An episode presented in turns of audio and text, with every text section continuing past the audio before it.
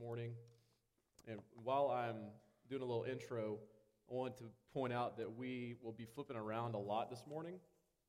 Um, so if you want to go ahead and find uh, Genesis 2, Exodus 20, Deut- Deuteronomy 5, and Mark 2 in your Bibles, um, use all your fingers to mark those spots. That, that will be helpful. And while you're doing that, uh, you know, when I, when I say basketball and I think about basketball, I can't talk about basketball without talking about Michael Jordan. Greatest player that ever lived. There's no debate. No debate. Come on. Who, who are you going to bring up? Wilt? I mean, the guy was like 7 foot 12, okay? He had a huge advantage. There's, there's nobody else greater than Jordan. At least that's my opinion. And 1992, Jordan's in the NBA Finals, right, with the Bulls against the Blazers. And uh, game one, he comes out, six three pointers in the first half. Scores, scores something like 35 points in the first half. That's an NBA Finals record, I think still stands to this day. And that wasn't the most amazing part of that series, though. For me, the thing that sticks out most about that series is game six because the Bulls were struggling, and, and Jordan is, is not having his best game. Uh, and in the third quarter of game six, with the Bulls up 3 2 in the series, Bulls are down by 15 points at the end of the third quarter. So it looks like the Blazers are going to take the game, send it to game seven, and it's a winner take all. So the Bulls are in need of a spark in the fourth quarter. And of course, they would turn to their, their all world, all everything, greatest player who ever lived, Michael Jordan, to lead them, right? Wrong. Jordan sat on the bench for the, for the start of the fourth quarter. The Bulls are down by 15 points, the most important game of the season, and Michael Jordan took a break. Okay? I mean, people were looking at that thinking, what is going on here? This is crazy. Phil Jackson, coach of the Bulls, you're going to get fired. And that was the, the sentiment at the time. I remember thinking that. Except here's the thing when, when Jordan sat on the bench for three minutes in the fourth quarter, the Bulls went on a run and cut the lead to three. And they went on to win the game and win the championship. What's my point? Is it crazy to you to think about resting from your labors for a day? When you hear about Sabbath, when you hear about taking a break, and you look at your busy schedule, you look at all the work you have to do, and somebody's saying you need to take a break, is that just crazy? Because that's, that's kind of what I want to talk about today. And, and then here's the other thing. Do, do you actually you actually get to rest for a day maybe and you sit down and you're you're taking a break you're taking a nap whatever i mean do you feel lazy unproductive maybe even a little bit guilty because you took a rest for a day? I want to talk about that because i think that's important. I, i've felt that way plenty. I sit down and i'm like man i should be doing something. I should be making a making a like a shelf or something. You know? So I want to talk about that. I want to talk about the fact that if we feel guilty for, for simply doing what God has commanded us to do for a day, then we're out of Sabbath rhythm. And I want to talk about what Sabbath rhythm actually looks like. And to start with that, uh, we need to look at Genesis 2, verses 1 through 3.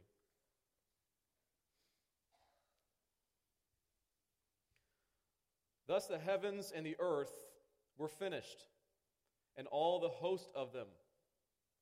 And on the seventh day, God finished his work that he had done. And he rested on the seventh day from all his work that he had done. So God blessed the seventh day and made it holy, because on it God rested from all his work that he had done in creation.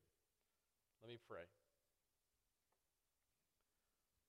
Father in heaven, the one who has made all things and created all things, and the one who rested from all things on the seventh day, we look to you now and, we ask that you would send your Holy Spirit to uh, dwell among us this morning, that we might have understanding, that you might give us wisdom, that you might open the scriptures to us uh, so that our souls might benefit from it.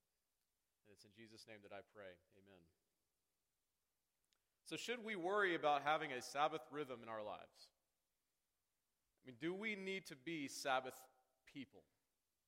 And that's kind of the main question I want to go through uh, throughout this sermon. I want to talk about some theology of the Sabbath, and I want to talk about some misconceptions that I think people have about the Sabbath. Uh, but I think the place to start is the story of Scripture. As we saw last week, uh, there are two ways to view the Bible. You can view it as two stories for two people, or you can view it as one story for one people of God, of a spiritual inheritance. And I think if we see the Bible as one story, it helps us to understand why we have a need for the Sabbath, even to this day. Uh, the Bible is 100% true, it is fact. So when I say the Bible story, I'm not talking about a bunch of made up stuff. I'm just saying that the Bible is 100% truth told in story format. And, and if, I think if we look closely, we see Sabbath woven into the story throughout, from beginning to end. And so the story starts in creation, as we've already read in Genesis 2. God creates on the sixth day, He makes humans, He gives them work. And that work is a form of worship. It's worship because God tells them to do it, and so by obeying God, they're worshiping Him. They're to go out and they're to bring order to the garden, they're to imitate God's creative work. But He also makes it very clear that these people, Adam and Eve, they're not God.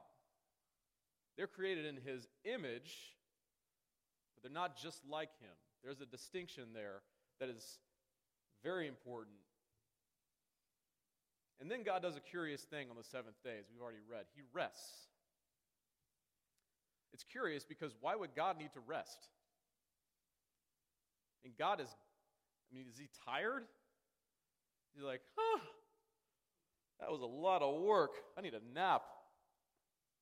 I mean, that if that's the truth, then, then we have some problems. I think there's a hole in God's godness if he gets tired. I don't think that that's what, in fact, I know that's not what it's saying. Um, the word, if you look at the Genesis 2 there, the word for rest isn't God got tired and took a nap. The word is, is Shabbat, which means to cease, to stop, to take a break. Not a rest break, but just to, to sit down and recognize your work is completed. And that's the first time we see the word Sabbath in the whole Bible. And so, again, it's important to understand this is not resting from exhaustion. This is God resting to symbolize that his creative work, creating ex nihilo, is completed. Now, in ancient Near Eastern mythology, the mythological gods that you read about would usually finish something and build a temple. And they say, Here, Here's my temple, here's my altar to, to be a memorial to the fact that I finished a job. But God doesn't do that because his creative work is building a temple. The universe is his temple, and he sits down to recognize that the universe is complete and he is God. He is king over the universe. That's what him resting on the seventh day is all about.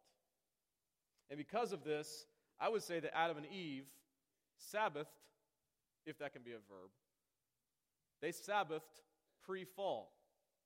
Again, not necessarily because they were tired. They may have been tired, they may not have been. I don't know. But because they were to imitate God, they, they were to imitate the way that He created for six days and imitate the way that He rested for one day. It was a creation ordinance, it was woven into creation. It, it's a part of creation the same way that gravity is a part of creation, the same way that marriage is a creation ordinance. It's a part of how the world works, it's how God designed the world to function. There's a Sabbath rhythm to creation that is, I think, very clear in the scriptures. And so the, the principle is that, you know, Adam and Eve, guys, you, you got this job to do. I've given you this work. Um, it's it's going to be good for you. It's going to be a delight to you. But let me tell you this if you do it for six days and you rest for the other, your work, you're, you're going to be far more productive in your work. You're going to do your work far better. You're going to delight in your work far more if you take that day of rest. So their work was to be worship, and their day of rest was to be an act of worship. You know, the interesting thing about Michael Jordan, I'll come back to him for the last time. Uh, he rested in that fourth quarter, and you might have thought that that was weird unless you follow the team because Jordan did that every single game. I mean, you would see him take a rest at the beginning of the fourth quarter every game all season long. It was a part of his game rhythm. And so, going back to that game six, he comes back in the game, steals two balls immediately. The Bulls are already, like, like within a minute of him being in the game, the Bulls are in the lead. They never look back, they win. Because Jordan was fresh, he was rested. He was able to make that fourth quarter stretch run. Whereas if he didn't rest, he might have been worn out and, and no good to the team. So the point is are you better rested? Are you better able to do the work that God has given you to do if you're just doing it constantly, 24 7? Or are you more productive, better able to worship God through your work if you have a day of rest? The other principle that comes out of this is Adam and Eve on their day of rest needed to step back and see and be reminded that it was God who sustained the universe, not their work. It was His work, His upholding work, that made the universe flourish. It wasn't what they were doing. They, what they were doing was important as a part of God's plan for them, but they didn't make the universe run. God did. And so we know what happens next, though. We get, we get sin. Adam, Adam and Eve fall. I, I think that I like to define sin by saying um, it's, it's me looking at God and saying, I want to rule myself. I don't need you. I think that's what Adam and Eve were doing. They, they, were, they were saying, I, I don't want to be under your authority. And, and so the frame of their hearts, their disposition changes from one of delight, one of obedience, to hearts of rebellion. And so God says, because of this, I'm cursing this world. I'm cursing creation. I'm putting a curse on your work. Creation is now going to work against you. You're going to have weeds and thorns. Childbearing will be painful it's going to be hard. And so, fast forward a little bit into in the story, we get to Egypt. Israelites been enslaved in Egypt for 400 years. They're working 24 7, no breaks. God redeems them, brings them out of Egypt, gives them the Ten Commandments at Sinai. And what do they hear in the fourth commandment? Let's look at Exodus 20, verses 8 through 11.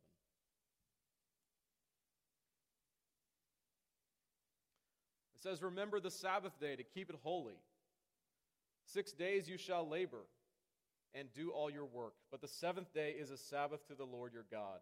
On it you shall not do any work, you or your son or your daughter, your male, your male servant or your female servant or your livestock or the sojourner who is within your gates. For in six days the Lord made heaven and earth, the sea, and all that is in them, and rested on the seventh day. Therefore the Lord blessed the Sabbath day, and made it holy. So we're told here in Exodus 20, the Israelites who, who've just come out of this slavery are told that they are to take a day off because God is the creator. Not the Egyptian gods, not Pharaoh, who were just slave drivers. God is God. God is the creator, and the creator wants to give them rest to remind them that he's the one that upholds the universe. You see, the Egyptians, they wanted to, to remind the Israelites that they were in charge with a whip. God wants to remind us that He's in charge with a day of rest. I like God better. God is God. He upholds the universe. He gives us a day of rest to, to commemorate that and to refocus us on that. And it's also a call to worship. He says to keep it holy. It's a day that lends itself to worship because we're resting.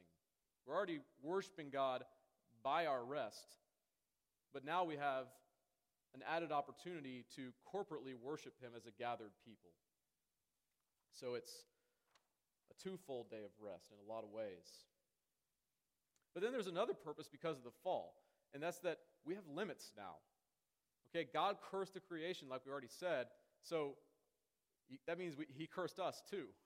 So we have weaknesses, we, we get sick, we get sore backs and, and arthritis, and, and we wear out. So we need a break. And I, am telling you, these, these Israelites coming out of Egypt, working seven days a week, they hear this. I mean, that, that's some good news right there. That's a God that I want to serve, a God that wants to give me a day of rest. He's not like those Egyptians. So, a Sabbath rhythm is established for Israel. Work six days, take a rest on the seventh day. Number one, so that you'll remember that God is God, not you. And also so that you'll be fresh for your worship and your work.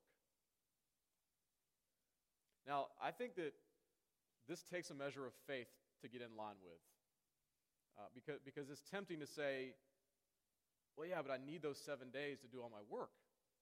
I can't do it all in six days. And I, I would, I'm going to talk more about that later, but I would point you to tithing, which is a similar principle. The idea with tithing is, is God can do more with your 90% than you can do with your 100%. And that's a step of faith to get there. That took a lot of faith for me to get there. The Sabbath is the same way. God can do a lot more with your six than you can do with your seven. That's a, that's a step of faith that you need to take. So we're fallen people. We need the Sabbath to remind us that God is God. I keep saying that over and over again because that's the heart of the Sabbath. And we need Sabbath because we have limits and we need rest. But now we have something else. If we look at Deuteronomy 5:15, we have a redemption principle added to the Sabbath. Deuteronomy 5 is, is kind of a recap of the, of the law, the Ten Commandments. And Moses starts out the fourth commandment the exact same way as he did in Exodus. But there's a subtle, not, not so subtle maybe, change at the end. Um, the why is different. The why, why should we keep the Sabbath? It's no longer, he's not saying anything about creation now. He's saying, you should keep the Sabbath. You shall remember that you were a slave in the land of Egypt. And the Lord your God brought you out from there with a mighty hand and an outstretched arm. Therefore, the Lord your God commanded you to keep the Sabbath. Now, this doesn't mean that what he said in Exodus is done away with, because that's still the Word of God, too. I think this just adds something else onto Sabbath, and that now we are to look back at the fact that God is creator and also look ahead to redemption. So, this this added element points, it pointed the Israelites to the promise of the Messiah. It points us to our redemption in Christ. Now, the Sabbath law, like, like most of the other Israelite laws, were designed to do a couple of things. One, the most important thing, I think, was to point everybody to how big of a failure they were. You know, you, you try to keep these laws, and it's like, man, I can't do this. I need a Messiah. And that's the point. And, and so that, the Sabbath was no different. But now, Messiah has come. Jesus Christ, Son of God, Messiah has come and, and given his life for us, went to the cross, died, t- took our sin upon himself, rose from the dead, defeated sin and death. And so we have redemption to look back to. Which is a little bit different than the Israelites had.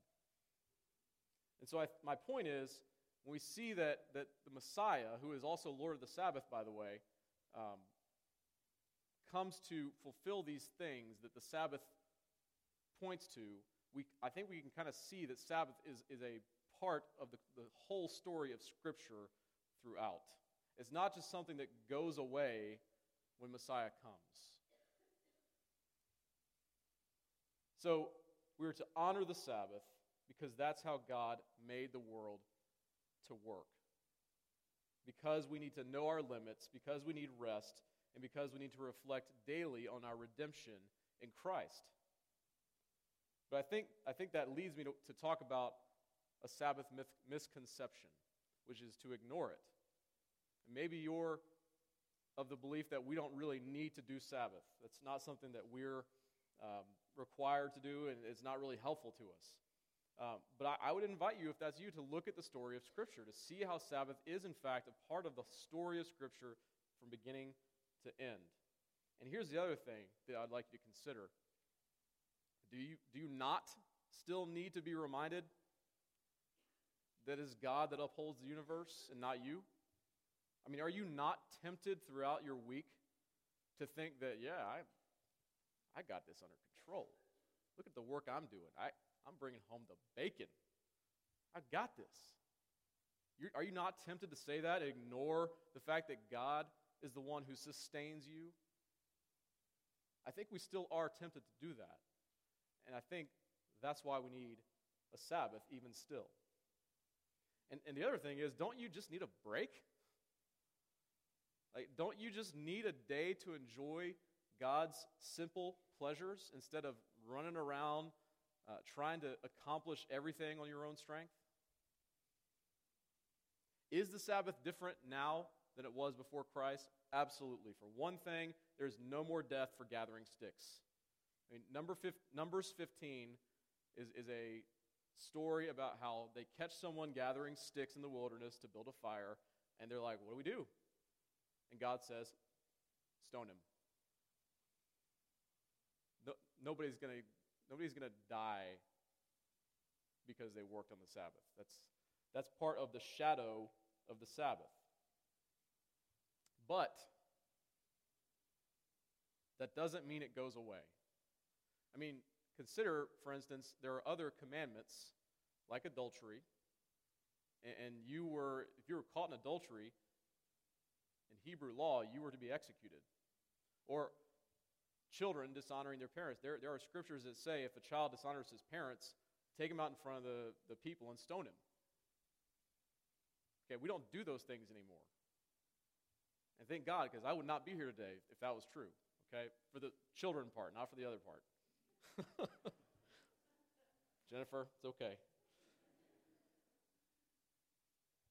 Wow, that was that was almost a, a really big problem there.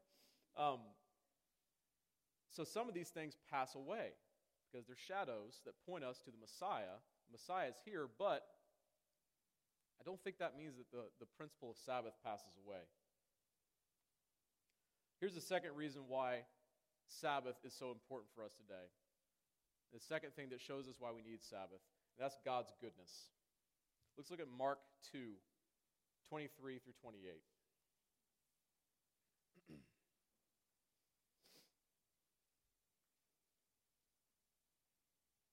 Says, One Sabbath, he, being Jesus, was going through the grain fields. And as they made their way, his disciples began to pluck heads of grain. And the Pharisees were saying to him, Look, why are they doing what is not lawful on the Sabbath? And he said to them, Have you never read what David did when he was in need and was hungry? He and those who were with him, how he, he entered the house of God in the time of Abiathar the high priest and ate the bread of the presence, which is not lawful for any but the priest to eat and also gave it to those who were with him. And he said to them, The Sabbath was made for man, not man for the Sabbath. So the Son of, Son of Man is Lord even of the Sabbath. Many people, I think, are like the Pharisees in that they view the Sabbath as a day of drudgery and duty instead of a day of delight. But we serve a God who is unlike any other. What I mean by that is that you look at Jesus, Son of God, and you see him walking with the disciples leisurely, strolling through this grain field. I mean, you can just imagine him having a day of delight with his friends. I mean, is that your view of God, or do you view God as, as delightful, as a God who delights in being with his people, or do you view God maybe a little bit more like some of the gods of mythology who, who are petty, who are self seeking? Baal, for instance, was kind of a you scratch my back, I'll scratch yours kind of God. But you better do really good at scratching my back. The Egyptian gods, as we already mentioned, they controlled through slavery. Is that how you view God, or do you view God like the Bible presents him?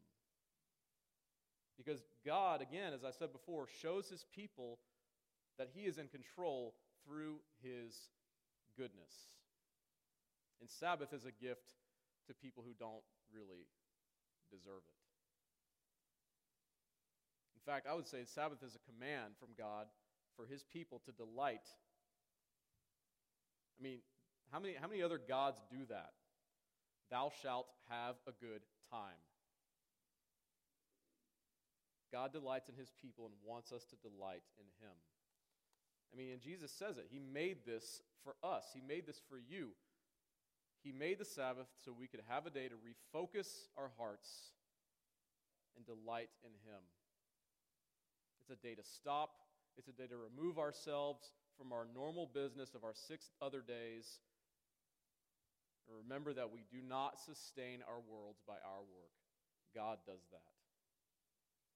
Isaiah 58, 13 and 14 is a really interesting passage um, that talks about Sabbath. I'm just going to read it for you right now. If you turn your back, if you turn back your foot from the Sabbath, from doing your pleasure on my holy day, and call the Sabbath a delight, and the holy day of the Lord honorable, if you honor it, not going your own ways, or seeking your own pleasure, or talking idly, then you shall take delight in the Lord, and I will make you ride on the heights of the earth. I will feed you with the heritage of Jacob your father, for the mouth of the Lord has spoken. Now, some will hear this passage and they'll take it to mean, because it says, um, turn back your foot from the Sabbath, from doing your pleasure. They'll take that to mean that you are not allowed to have any fun on the Sabbath. But if you look at the word, the Hebrew word for pleasure there, it carries more of a sense of doing your will. In this case, your, your will over against what God wants you to do. And so it's not so much don't have fun on the Sabbath, it's take a day to remind yourself that you are under the will of God and not your own will on the Sabbath. So, Sabbath is about delighting in God's goodness and his godness. But there's a misconception out there, I think, that because people, when, when people don't see the goodness of God, they tend to despise the Sabbath. Um, as I said before, they'll look at it as, as, a, as a duty or drudgery. And that's how the Pharisees saw it. I mean, it, it was a day to keep rules. It was a day where you weren't supposed to walk more than 100 yards or something like that. I mean, what kind of a delight can you have if you're trying to count your steps and figure out are, is my big step, is that enough to be a yard or not? Do I need to go back and measure again? I mean, that is, that's awful. The Pharisees used this, this stuff to control people, to hold power over people. I mean, do you view the Sabbath like that? As if, as if God is some kind of angry God who just gives us this day where we can't do anything, we cannot have any fun because God does not like fun? I mean, maybe you spend the Sabbath walking around trying to avoid lightning bolts. That's not, that's not why God made the Sabbath. God is a good God. He wants us to delight in Him. Psalm 24 is one of hundreds of verses in the scriptures that show us this. It says, May the Lord grant you your heart's desire and fulfill all your plans. Those are not the words of a tyrant God. Those are not the words of a petty God. Those are not the words of a, of a vindictive God. Those are the words of a delightful, gracious, good God. He wants us to set ourselves up for delighting in Him by living a life of Sabbath rhythm. So let me, I know you're probably like, Preacher, get this over with so I can go do my Sabbath. But I want to look at some practical, practical things real quick. Um, there are a lot of views on how we should do Sabbath. There's one, one end of the spectrum just within Reformed tradition that basically says we don't have any moral obligation to keep this. Um, D.A. Carson edited a book called From Sabbath to Lord's Day that takes that stance. On the opposite end of the spectrum, there is uh, our Westminster Standards, which is a very strict uh, Sabbatarian document. They basically say Sabbath is for worship, deeds of mercy, deeds of necessity. There is to be no recreation. So there, there is a broad spectrum of how to view this. Um, a lot of people land in between those spectrums. John Calvin was one of them. And uh, I, w- I would put myself kind of in between there. Um, so, but the question really is is the Sabbath really valid for us today? Do we, do we need to do this? I do think there's some flexibility on it. As I said, a lot of Reformed people take different stances, but I'm going to go with yes. As we've already seen, the Sabbath is a creation ordinance. God establishes as a part of creation on the seventh day of creation. A couple other things to look at. Jesus made it his custom to attend worship on the Sabbath. We, we see that in Luke 4.16. Uh, Jesus spent quiet time with his Father. That doesn't necessarily have, have to happen on the Sabbath, but it shows that he felt like it was important for us to get away and go rest. And then there's also the fact that the Sabbath points us to spiritual rest. The fact that we need to rest in Christ from our spiritual works. Um, we, we don't earn salvation by working. We rest in Christ for salvation. And the Sabbath is something that can point us to that. I think if we spend a day each week reflecting on that, that can go a long way towards our spiritual walk with Christ. All right, so what is acceptable and unacceptable work on the Sabbath? Well, I think there are a lot of things that, that you might consider work that you can do on the Sabbath. Um, I think it's okay to grill some burgers on the Sabbath or rake some leaves. Um, I think the point of the Sabbath is what do you, what do, you do to win bread, to put bread on the table? What, do you, what is your bread winning job, your main line of work? Whatever that is, you need to rest from that on the Sabbath. And that includes everyone. That includes kids, that includes stay at home moms, that includes retirees. Um, everybody, whatever you do, here's the principle whatever you do that might cause you to think that you run your universe, you need to rest from that. I put a couple of links, by the way, below um, of websites you could look at for some good Sabbath reading. One of them is on how stay at home moms can keep Sabbath. It's a blog by a friend of mine. I would recommend reading that. Uh, it's, a, it's a good read because I think that could be really tricky. You know, you, you might be tempted to say, well, I'm a stay at home mom, so for one day a week, I am ignoring my kids. I'm locking them in a bedroom. I will never see them that whole day, 24 hours. If they, if they eat, whatever, I don't care. Ignore. Maybe that's not quite the way to go with it. But there, there are some good considerations that, in that article. But, but here's something to think about grilling burgers, as an example. Is grilling burgers on Saturday okay, but on Sunday it's a sin? I don't think that's what God is getting at. I think the principle is again, what's your heart attitude? And I think if you're sinning on Sabbath, it's because your heart attitude on Monday and Thursday and Saturday is the same as it, as it is on the Sabbath. It's a hard attitude that is saying, I don't need God, I got this. So, speaking of days, does Sabbath have to be on a Sunday? It's an interesting question. And that's an important question for, for pastors, for doctors, for nurses, for firemen, for, for policemen, for nuclear plant dudes, for servers, for all kinds of people who work on Sundays. I mean, imagine if nobody went to the nuclear plant today. That'd be a problem, wouldn't it? I think that this, it's interesting if you look at the Sabbath formula in the Old Testament. It says, work six days, rest on the seventh. It's not real clear about which day, like, should it be Saturday? Should it be Tuesday? It's not real clear about which day the Sabbath has to be on. It just says, do six of work, do one of rest. So if your six of work starts on a Tuesday, your one of rest is going to be on a Monday. Again, maybe that's not absolute truth. That's the way I look at it.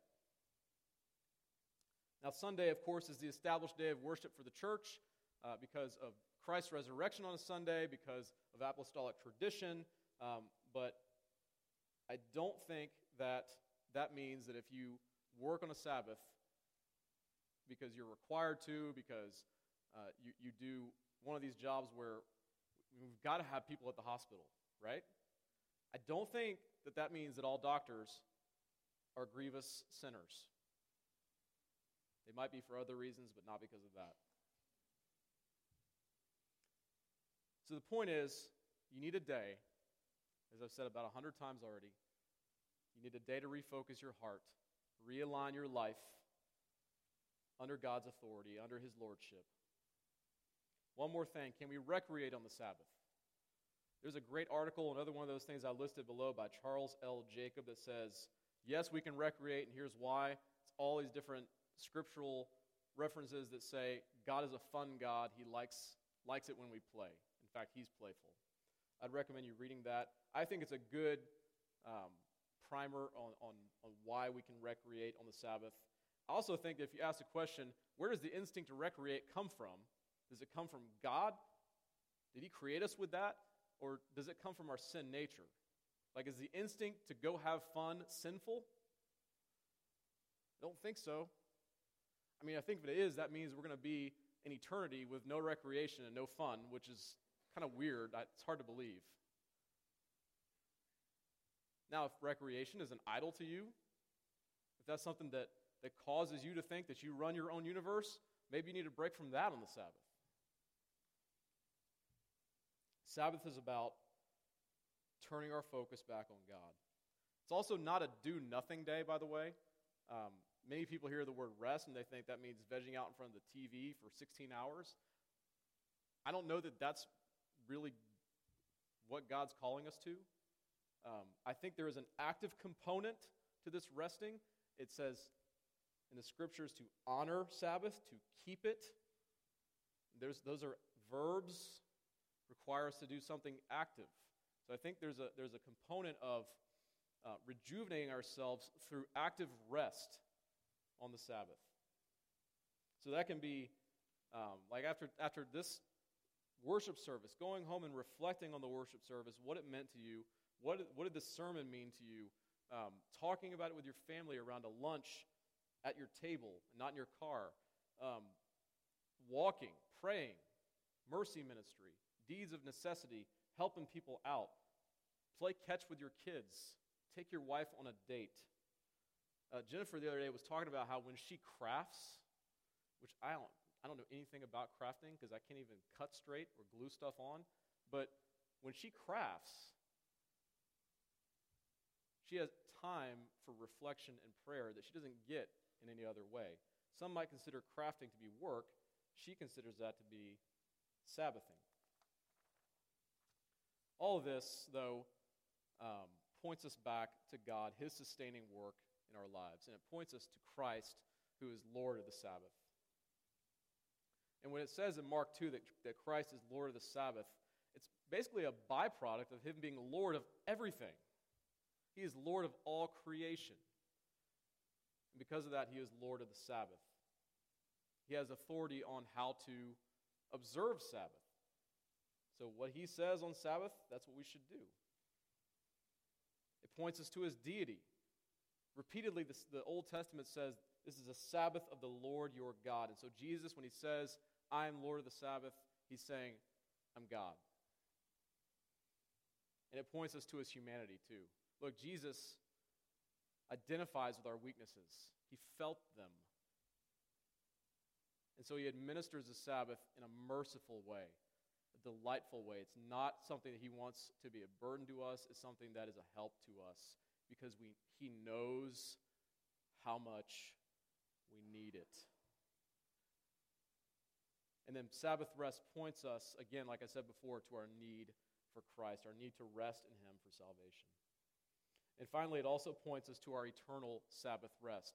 Uh, when, when Jennifer and I we, if you don't know, we went to Uganda back uh, in July to adopt two children. And we were there, Jennifer was there for six weeks. Uganda was, was a really difficult time and a really good time in a lot of different ways. Um, there's a lot of waiting. We're really good at waiting now because of that, which is, I, I guess, a good thing. Um, so that gave us time to reflect and to anticipate. Time to anticipate going home. And there was this one day where all I could do all day long was sing that Brad Paisley song, I Miss My Tennessee Home, because I really did. I was about to cry like a little 13 year old girl. I missed it so much. And that's no offense to Uganda. I mean, Uganda, we had good times there. But it, I knew in my heart that home was better for us, is my real home. And Christians have the same longing for their eternal home, only it's much greater. We know in our hearts that while this is, this is a temporary home and while there's some good things about it, our eternal home with Christ is far greater. And Sabbath gives us a glimpse of that. Hebrews 4 9 says, There remains a Sabbath rest for the people of God. And he, he makes this comparison here and his point is that just as Sabbath is ceasing from your labor, labors for a day, it is a, just as it is a day of living the good life, delighting in the Lord, your ultimate Sabbath rest for eternity will be an, a lifetime, a forever time of living the good life with your Lord. Because not only will you cease from your labors, but all the effects of the curse are gone. So, for those who are in Christ, there will be no need to focus our hearts on God. He'll be there with us. Our hearts will automatically be aligned with His because of Jesus Christ, the firstborn of creation, who won this inheritance for us. And so, because of that, we will delight in God and He will delight in us. We will feast, we will celebrate, we'll be in His presence in the new creation forever. That's what it looks like to be Sabbath people. So, are you a Sabbath person? I mean, maybe you're sitting here thinking, yeah, but you don't know my business. It takes seven days to run my business. You don't know my boss. He is a workaholic, and he thinks everyone else should be too. You don't know my school. I cannot get my schoolwork done in just six days. I need seven. And on and on and on we could go. God didn't say Sabbath keeping was easy. But I think you need to ask yourself, because God does say that those who keep his Sabbath will ride on the heights of the earth. Not really sure what that means, but sounds really good. And ask yourself are you riding on the heights of the earth by working your tail off 24 7? Or are you growing drier and drier spiritually every single day because you don't have a break? And you think you have to do this all by yourself. Don't get so caught up in making a living that you miss out on living life. There's a difference between the two, and the difference is the Sabbath. Let's pray.